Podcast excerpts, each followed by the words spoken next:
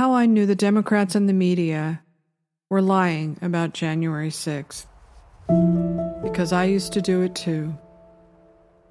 Quote If totalitarianism did not exploit archetypes, which are deep inside us all and rooted deep in all religions, it could never attract so many people, especially during the early phases of its existence. Once the dream of paradise starts to turn into reality, however, here and there people begin to crop up who stand in its way. And so the rulers of paradise must build a little gulag on the side of Eden. In the course of time, this gulag grows ever bigger and more perfect, while the adjoining paradise gets even smaller and poorer. End quote. Milan Kundera, The Book of Laughter and Forgetting. Utopias, by their nature, have only two options if they're to survive. They must lean into totalitarianism or collapse. We're now at the moment when the Democrats, with complete control of the legacy media, nearly all major institutions of power, including those run by the government, are slowly adopting totalitarian practices to shut out speech they don't like. For podcast listeners, we're looking at a tweet from Jonathan Turley for many of us, this week demonstrates the final severing of many House Democrats from both free speech and free press values. What is left is raw rage and politics. What they want is more power to preserve their utopian vision for a new America. But there are powerful dissidents in this country who continue to stand in their way like Tucker Carlson, like Elon Musk, like Matt Taibbi, and Michael Shellenberger. What are the utopians to do? Well, for starters, they'd like to find a good reason to shut down Carlson and destroy Fox News. That will keep their utopia alive for a little longer, stave off collapse, and allow them to eradicate even more dissent. Dissent is dangerous, dissent is a threat to democracy. Last night, millions of Americans tuned in to one of the most shameful hours we have ever seen on cable television by diving deep into the waters of conspiracy and cherry picking from thousands of hours of security footage. Mr. Carlson told the bold faced lie that the Capitol attack, which we all saw with our own eyes, was somehow not an attack at all. To say January 6th was not violent is a lie, a lie pure and simple. I don't think I've ever seen a primetime cable news anchor manipulate his viewers the way Mr. Carlson did last night. I don't think I've ever seen an anchor treat the American people and American democracy with such disdain. Fox News, Rupert Murdoch, tell Carlson not to run a second segment of lies you know it's a lie. You've admitted it's a lie. And Speaker McCarthy is every bit as culpable as Mr. Carlson. In two short weeks, we've seen Senator Chuck Schumer bark at Fox News and Rupert Murdoch, demanding they silence and censor their top rated cable news host. We've seen a panel of Democratic members of Congress beclown themselves in one of the most embarrassing spectacles in the history of the party. The congressional hearing on the Twitter files made it abundantly clear that Matt Taibbi and Michael Shellenberger weren't the targets. Elon Musk was the target. They couldn't give the Twitter files any oxygen lest they help Musk succeed in his ongoing pursuit to help free the truth from their desire to keep it locked away. Carlson is the one who has them really nervous. Surely there must be a way they can shut him up permanently. Schumer is ready with threats and hysteria to do just that and he has a willing army of true believers who back him up every step of the way. Jacob Chansley became the face of January 6th, a dangerous conspiracy theorist dressed in outlandish costume who led the violent insurrection to overthrow American democracy. For these crimes, Chansley was sentenced to nearly four years in prison, far more time than many violent criminals now receive. What did Jacob Chansley do to receive this punishment? To this day, there is dispute over how Chansley got into the Capitol building. But according to our review of the internal surveillance video, it is very clear what happened once he got inside. Virtually every moment of his time inside the Capitol was caught on tape.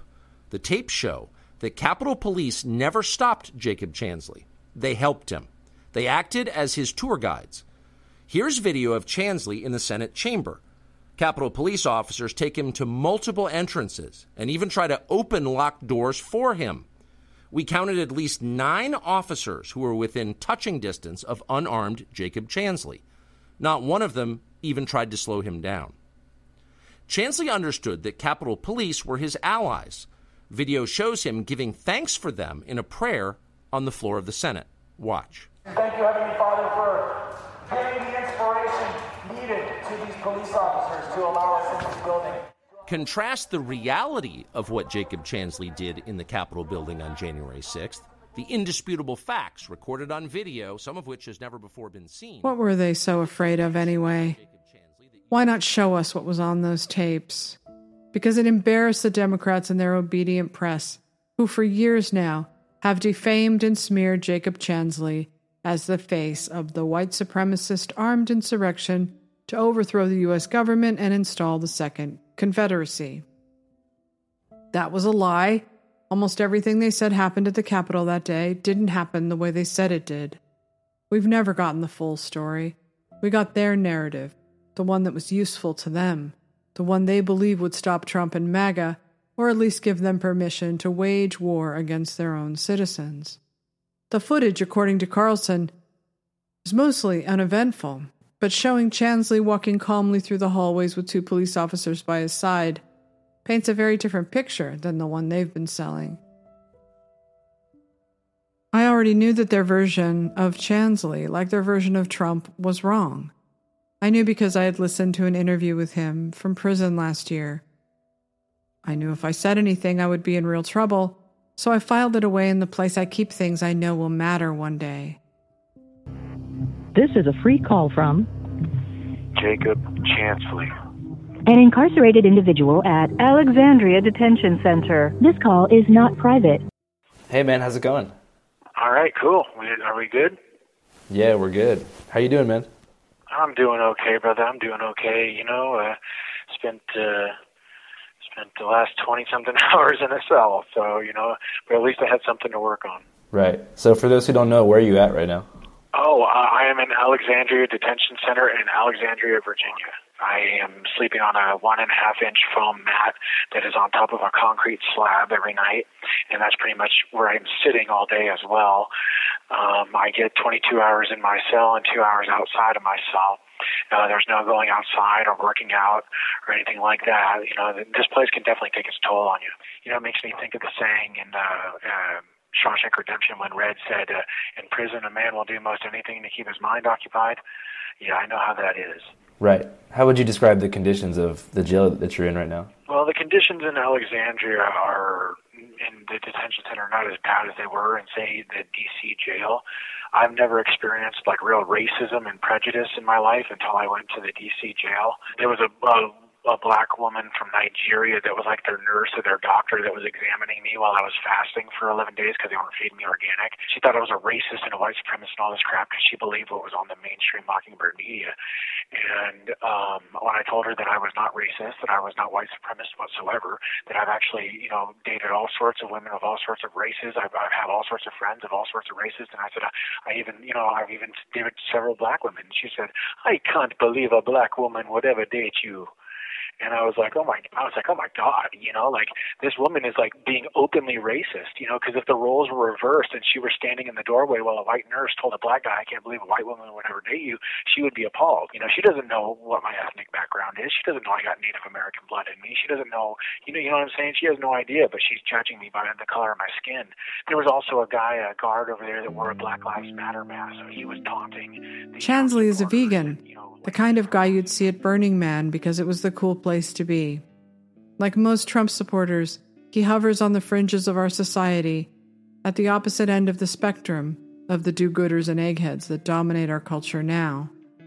If you know anything about QAnon, I mean the real QAnon and not the media version, you know they're mostly yoga oriented granola crunchers who, like so many of us on the left from the old days, grew up not trusting the government. I felt bad for Chansley because he, like so many of them, has no advocates in government, in civil rights law, or in the press. But rather than look into it or demand answers from the powerful, The media did what they always do they covered for the Democrats. Oh, how the media machine whirred to life to do damage control. For podcast listeners, we're looking at a series of headlines. CNN, prosecutors refute claims Tucker Carlson's airing of security footage exonerates. ABC News, DOJ says video of QAnon shaman Fox aired lacks context. Washington Post, U.S. fires back at claims that Tucker Carlson footage was withheld. USA Today fact check false claims about Jacob Chansley, the QAnon shaman. And AP Post misrepresents rioters' actions on January 6 Capitol attack. They have to side with the official story, or they will be severely punished on Twitter. It might not seem like a big deal, but your entire reputation, your status, all of it could go up in smoke in minutes if you dared contradict the party line which is all over Twitter long before the headlines roll out. It's the job of every citizen on the left to go along with it. Anyone who doesn't will be given the boot. Out of our utopia, you must go. Musk, of course, continues to taunt them with all sorts of thought crimes on a daily basis. They can't really go after him, at least not yet, but they're making ongoing efforts to destroy his business and discredit Twitter as a well run company. For podcast listeners, there's a tweet from Elon Musk that says, I'm not part of MAGA, but I do believe in fairness of justice. Chansley was falsely portrayed in the media as a violent criminal who tried to overthrow the state and who urged others to commit violence. But here he is, urging people to be peaceful and go home. End quote. If there is one thing I've learned about Trump supporters in the past three years, I've spent time in that world, is that they pride themselves on being non violent. You have to understand what it means to be a patriot. They see themselves as protectors of democracy, of America. They weren't trying to overthrow the government or attempt a coup. They were doing the opposite. They believed they were saving the country from the Democrats. Tucker Carlson is one of the few people who really understands what Trump supporters are actually like, as opposed to the cartoon versions of them the media has been selling. Charges would stick if Trump had done what they said he did but he didn't want a violent riot. Why would he have bothered convincing Senators Ted Cruz and Josh Hawley to debate the election in the Senate? All the riot did was hand absolute power to the Democrats. It seemed to me on that day there were two heads involved. One was Trump, and the other is yet to be identified. Two so called journalists go to Washington for podcast listeners, we're looking at a tweet from Matt Taibbi that says your direct quote was Who gave you access to these emails? And a tweet from Rep. Stacey Plaskett that says, No one is interested in revealing, quote, journalists, unquote, sources. What we all should be interested in is what discussion promises and or deals Elon Musk has with Taibbi Shellenberger, House GOP, and definitely Jim Jordan, end quote. I already knew going in that the Twitter files had been a blank for much of the media. To the left, Trump is the new Musk and is a bad man, so Twitter is bad now. If Matt Taibbi and Michael Shellenberger or Bari Weiss were chosen by Musk, as opposed to, say, Keith Olbermann or Rachel Maddow, then nothing they say is to be taken seriously. What was most surprising about the hearing of the Twitter files, though, was that it exposed in the plain light of day just how cut off from reality the Democratic Party has become. While this was obviously true of Rep. Sylvia Garcia, who had never heard of Substack and seemed to be in over her head, it was also true of the entire panel. Whether or not you would be interested in some information. Yes, and I refer to that person as a source. So you're not going to tell us when Musk first approached you? Again, Congressman, when you're asking me to yes re- you're no. asking a journalist to reveal a source. So then you consider Mr. Musk to be the direct source of all this? No, now you're you're trying to get me to say that he is the source. I I, I, Well, I just it can't answer either your is or question. he as a isn't. source. If you're telling me you can't answer because it's your source, well, then that the only logical conclusion is that he is, in fact, your source. Well, you're free to conclude that. Well, sir, I just don't understand. You can't have it both ways. But let's move on because Well, no, he can. He's a journalist. No, he can't because either Musk is the source and he can't talk about it, or Musk is not the source And if Musk is not the source, then he can discuss. The source. No one has yielded. The conversations with gentlelady's out of order. You don't and get to she's speak out of every order time. because not he's recognized. The interrupted. gentlelady's not Chairman, recognized. You're not recognizing my But time. He has not said that. I don't. What he has said is he's not going to reveal his source, and the I fact that Democrats are pressuring him to do so is the such a regulator. We're not. We're asking him about his I have my conversations with. Musk. The gentlelady has not yielded you time. You don't I get have to not just talk yielded over time her. to anybody. I want to reclaim my time, and I would ask the chairman to give me back some of the time because of the interruption.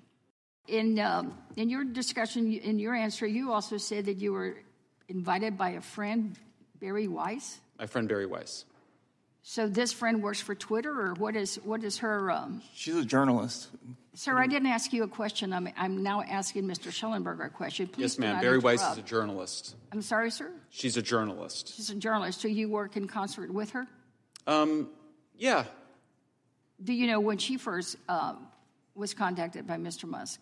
I, I don't know. You don't know. So you're in this as a threesome? Um, there was many more people involved than that. There was many more people involved with it. Are you being paid to be here today, either through consulting fees, No. campaign contribution Absolutely to your next not. run? Gentlelady's Absolutely time Do you have an interview scheduled after time this is hearing? expired. Absolutely not. Gentlelady's time is Thank you. expired. Thank you.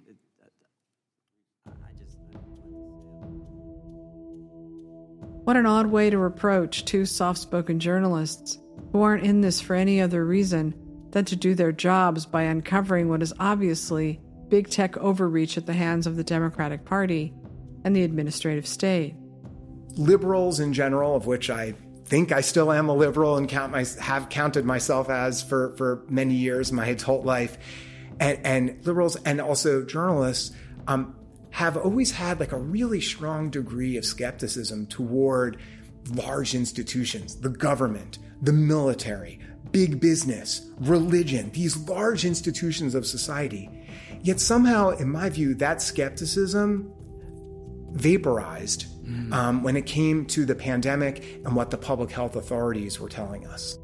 That I would get, I mean, almost every day, I get emails or messages from people saying, Hey, you know, I'm like you. I, I'm a liberal, or I voted. You know, they, they, oftentimes it's very funny, but in the beginning, in particular, anytime I would speak with, um, you know, an infectious disease doctor or, or, or some other person in public health or even regular people, nine out of 10 times the conversation would start with this preamble that the person, I need to let you know I voted for Obama and and I you know I hate Trump and I've been a liberal but and then dot dot dot and like and that's how what a remarkable commentary on our culture and on the left. What a commentary that is about what the modern left is mm. today. That people, including like highly credentialed, very um, doctors who work at very prestigious, you know, medical schools in, in the country and and abroad, that people felt the need to have this sort of like apologia, you know, before this this preemptive kind of throat clearing, before we could then get down to business and talk. I've been online 28 years, half my life, and I know it well enough to be able to see how things changed after 2020. January 6 was the pretext for full blown authoritarian control that required no explanation. They treated it like 9 11, where they gifted themselves with unlimited power to monitor and police speech online. It's a private company, they chirp. Well, not when government agencies are involved. And ultimately, and I and this is you know winding its way through the courts right now. What some lawyers argue is that this was essentially a violation of First Amendment rights by proxy. Yes, the government didn't go to someone's house and take their MacBook and smash it over their knee, but by leaning on the platforms, by telling them what they wanted, what type of content they thought was unacceptable, by proxy, they essentially were infringing on their First Amendment rights. That's at least the legal argument. I don't know, you know, how that will work out in the courts, but I think certainly from a kind of um, in the spirit of that law, even if it's not the letter of the law, that's what to me seems to be the case. It remains shocking how few mainstream journalists understand fully what happened here. Maybe you have to be a very online person to really get it.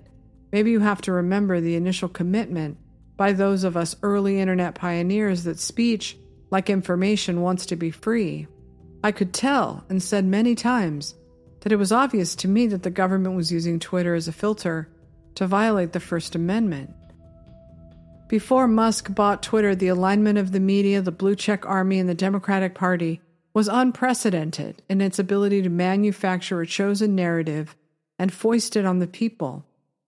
It wasn't until Musk bought Twitter that the level of government overreach was finally exposed and dissent was allowed back in the public square. But of course, the Democrats no longer care about free speech if it isn't in full compliance with their version of events. How did it feel when you found out that you were being expressly targeted by a government document based on your reporting? It was chilling. I mean, it's disturbing. I, I never thought that would happen in the United States of America, to be perfectly honest. I've been in a bunch, I've lived in a bunch of authoritarian countries, I've visited a lot of authoritarian countries, never thought this kind of thing would be going on here. And the nexus to authoritarianism is the desire to control the nature of truth itself. Our understandings change about things. We learn new things. We challenge prior assumptions. But if a bunch of people in Washington, D.C. get to decide what the truth is and then enforce it on the country and then punish and target those who report on their conduct, we are drifting more toward that. How did you feel, Mr. Taibbi, when you saw your name? I was upset, obviously. Um, I I lived in uh, Russia during the 90s and early 2000s. I was there when Putin took power. I was friends with a group of uh, very brave, uh, muckraking reporters in Russia, many of whom didn't make it. A few of them um, were murdered after Putin came to power. So uh, I've always been conscious of how the risks that other reporters take in other countries are incredibly severe, and that's one of the reasons why I'm motivated to protect the First Amendment because our, our country has the best protections for reporters in the world. Um, but this kind of thing, where the government is looking for information about reporters, it's usually a canary in the coal mine that something worse is coming in terms of uh, an effort to exercise control over the press. And so, on that level, it's, it's absolutely disturbing. Also, the Aspen Institute report that we, we uh, published today, uh, talked about today in the Twitter files thread, um, ex- one of their recommendations was that the FTC be empowered.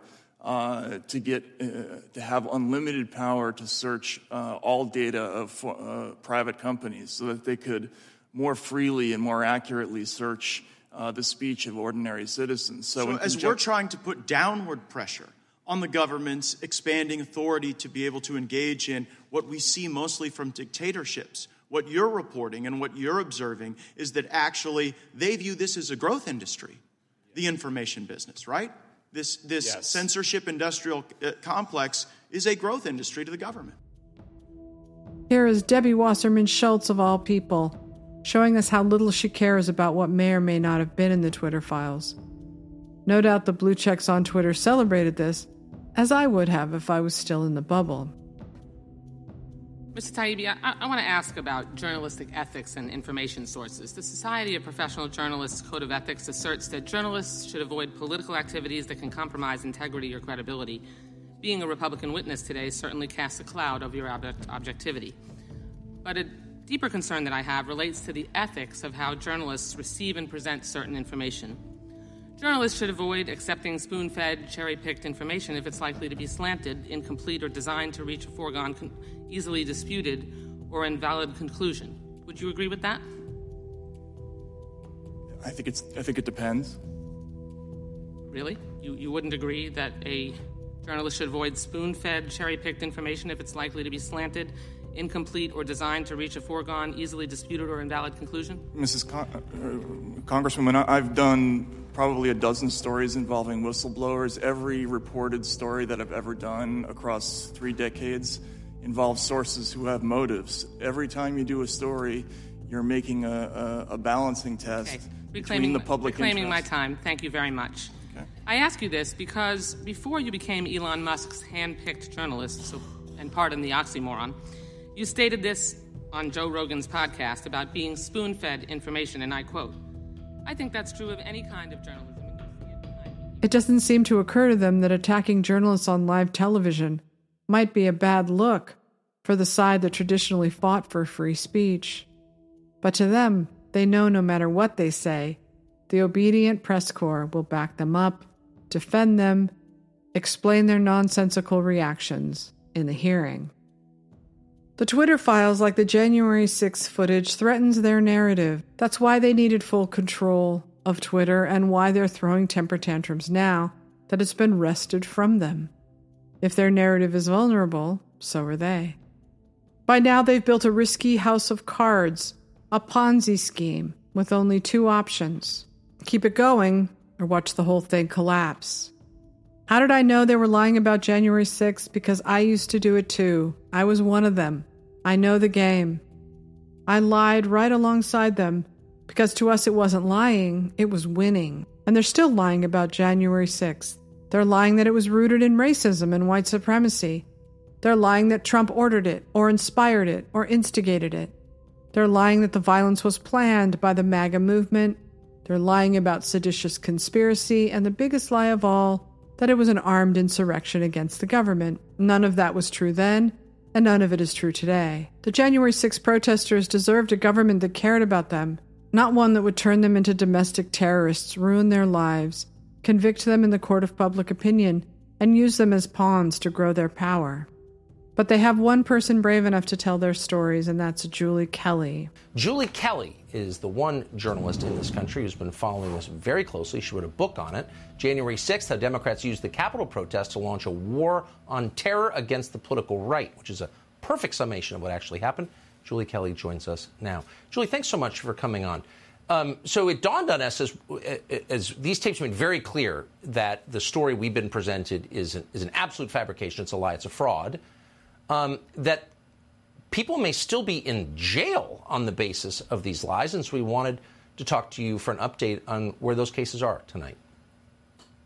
So, yes, there are, well, at least 100 men have been held under pretrial detention orders over the past two years. That means that a judge has denied them bail because the government, DOJ, successfully argued that that individual was a threat to the community. This includes, Tucker, people charged with nonviolent offenses like obstruction and conspiracy.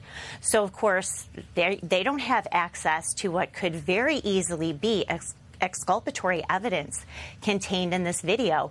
But aside from the now, I think, around three dozen men who are held under pretrial detention orders, Tucker, believe it or not, there are some men going on 24, 25, 26 months denied bail, languishing in jail, including the D.C. gulag, as the government continues to delay their trials. This all has the imprimatur, by the way, of every judge on the D.C. District Court. I want to no matter what else Jacob Chansley did that day, Carlson showed up the legacy media for the frauds they are just by showing what they would not, and that exposes them as liars. That Fox went ahead with it, taking a big risk amid a massive lawsuit, is reminiscent of the moment Senator Joseph McCarthy went after Edward R. Murrow. Under extraordinary pressure, Murrow called him out on national television which ended the reign of terror of McCarthyism. Earlier, the senator asked, Upon what meat does this our Caesar feed? Had he looked three lines earlier in Shakespeare's Caesar, he would have found this line, which is not altogether inappropriate. The fault, dear Brutus, is not in our stars, but in ourselves. No one familiar with the history of his country can deny that congressional committees are useful. It is necessary to investigate before legislating. But the line between investigating and persecuting is a very fine one, and the junior senator from Wisconsin has stepped over it repeatedly. And Schumer, like McCarthy, had already gone too far, even though their propaganda press will continue to cover for him and likely write the legacy he wants rather than the one he deserves. I have to believe that history will not be kind. I have to believe that people still care about the truth. I have to believe it will find its way through the storm of deception I have to believe that this is still a government of the people, for the people, and by the people, and not a country in the grips of totalitarian rule that looks out for the aristocracy and the administrative state. Edward R. Murrow was a person of wealth and power, but imagine what it must feel like to be a Trump supporter, with nothing in your bank account, debts to be paid, living in a town that's been hollowed out by trade policies and riddled with fentanyl sales, protesting and fighting for the only person in government who had your back, the only guy who saw you at all. To have watched for months the government mostly sympathetic and supportive of the protesters in the summer of 2020 now turn on you, throw you into solitary confinement, and ruin your reputation for life. And all for what? Power, control, utopia. The Democrats and the legacy media are in too deep to turn back now.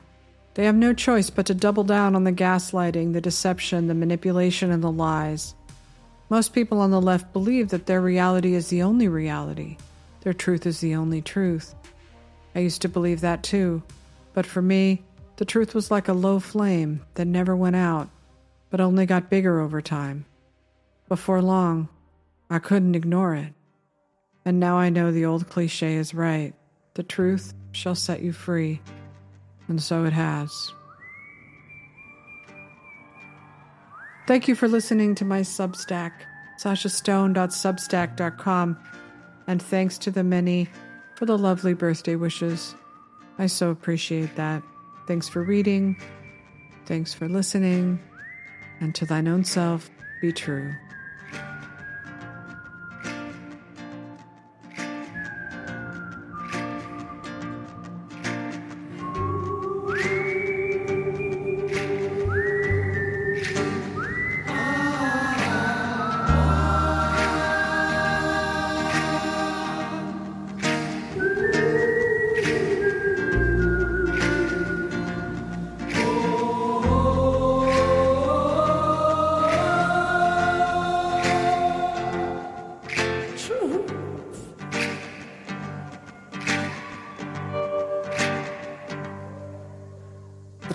Is that I haven't shook my shadow.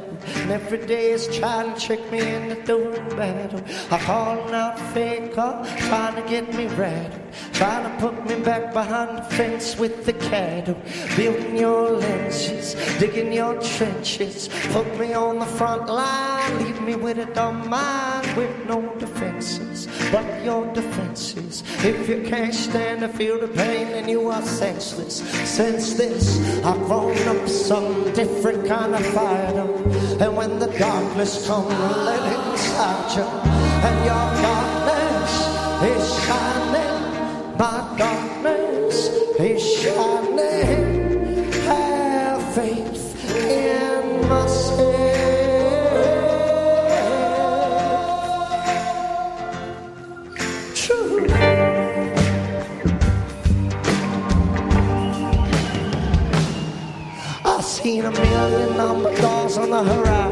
Now which is the future you choose to be you gon' die? And I'll tell you about a secret I've been undermining. Every little lie in this world come from dividing. Say you're my lover, say you're my homie. Tilt my chin back, slit my throat, take a bath in my blood, get to know me. All out of my secrets, all my enemies are turning into my teachers. Because light's blinded, no way dividing what's yours or mine when everything's shining. And your darkness is shining. My darkness is shining. Have faith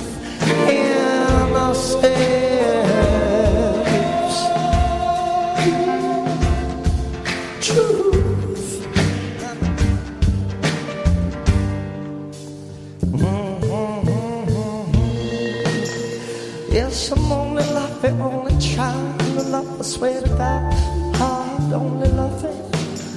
I wanna only love you, but you say it ain't loving. Plus, I'm trying to only love, only loving.